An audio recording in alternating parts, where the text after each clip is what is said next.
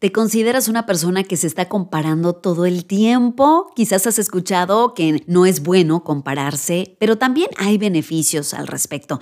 Te los voy a compartir. Recarga tu cuerpo, mente y espíritu con tu coach de vida, Leslie Montoya. Desde ahora, Leslie contigo. Leslie contigo. Leslie contigo. Viviendo con propósito. Leslie contigo. Por lo regular, cuando se habla de la comparación, escuchamos no hacerlo, o sea, evita la comparación. Pero sabes que hay beneficios al momento en que aplicamos la comparación y lo importante de esto es saber que es inevitable. Así como respirar es inevitable para sobrevivir, el compararnos es parte de nuestro comportamiento. La cuestión es que a veces ni nos damos cuenta que lo estamos haciendo. Y ahí es cuando es un problema, cuando no estás consciente que estás usando la comparación, se puede convertir en algo negativo y dañarte emocionalmente. Pero sí hay beneficios y te los quiero compartir, porque una vez haces la comparación estando consciente, vas a aprender muchas cosas. Y ahí te va. El primer beneficio al aplicar la comparación es que es bueno compararse cuando está la oportunidad de aprender algo. Muchas veces, no sé si te ha pasado, buscas mejorar en alguna área, buscas un mejor trabajo, echarle ganas a las cosas, y a lo mejor resulta que en ese tiempo que tú estás haciendo lo mismo, hay otro conocido, un amigo, una persona que está haciendo lo mismo, queriendo alcanzar las mismas metas que tú. Y los resultados vienen siendo muy diferentes. Resulta que no lograste, no, la expectativa que tenías no fue igual al resultado, pero la otra persona sí obtuvo los resultados y lo ves o la ves súper feliz. Ahí es cuando es bueno compararse, cuando se hacen las preguntas correctas, como por ejemplo, ¿qué hizo él o ella que no hice yo? ¿Qué tengo que aprender? ¿Cuál es la lección que se tiene que aprender en esta situación? Aquí el chiste es estar consciente, porque si no estás consciente, en vez de que encuentres la solución o el aprendizaje, puedes deprimirte indiscutiblemente.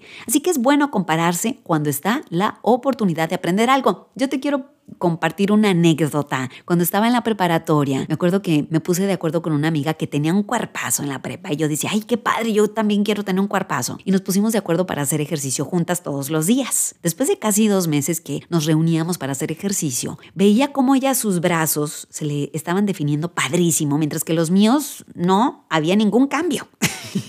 Y dije yo, a ver, ¿qué está pasando aquí? ¿Por qué no tengo los mismos brazos definidos que mi amiga? Ya una vez que me puse a platicar con ella e hice la comparación, aprendí que la genética tiene muchísimo que ver cuando se habla de cambiar el cuerpo, que la alimentación es fundamental también para cuando se trata de cambiar el cuerpo. Así que ahí me tuve que comparar y me di cuenta, en vez de deprimirme, me di cuenta que tenía que cambiar mi alimentación y que tenía que hacer cambios que mi amiga pues no necesariamente tenía que hacer, pero yo sí para ver resultados. Beneficio número 2. La comparación puede ser buena cuando la usas para inspirarte. Aquí hay que tener muchísimo cuidado porque puede ser un arma de 2 filos, sobre todo cuando te la pasas viendo redes sociales, que ves a todo mundo feliz y contento y luego te comparas y dices, y yo, mi relación es un desastre, no salgo de vacaciones. Por favor, aquí es importante nuevamente estar consciente. Ahora, ¿cuándo es bueno compararse? Cuando ves historias, por ejemplo, de éxito, de personas reales que tuvieron situaciones reales, que se las vieron bien difíciles y después lograron lo que quisieron. A mí,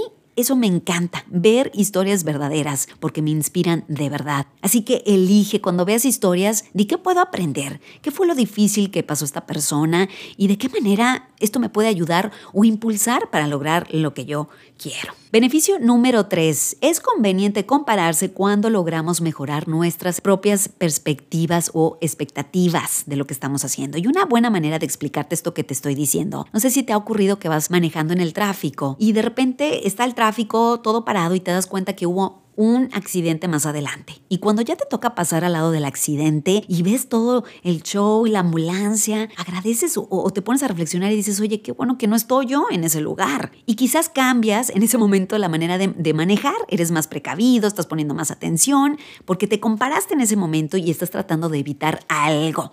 O cuando te das cuenta que una persona está enferma y platicas, reflexionas en que quizás es momento de cambiar la manera en cómo estás alimentándote o en tu actividad. verdad, cuando hacemos esta comparación consciente y te ayuda a cambiar tu perspectiva o tus expectativas y hacer cambios en tu comportamiento, ahí es conveniente compararse. Así que ojalá que te sirvan estos puntos. ¿Cuándo es bueno compararse? Cuando está la oportunidad de aprender algo. La comparación puede ser buena cuando la usas para inspirarte y cuando logramos mejorar nuestras expectativas y comportamientos. Espero que este podcast te haya inspirado o informado. Si es así, me encantaría saberlo. Déjame tus comentarios en mis redes sociales. Hasta el próximo podcast.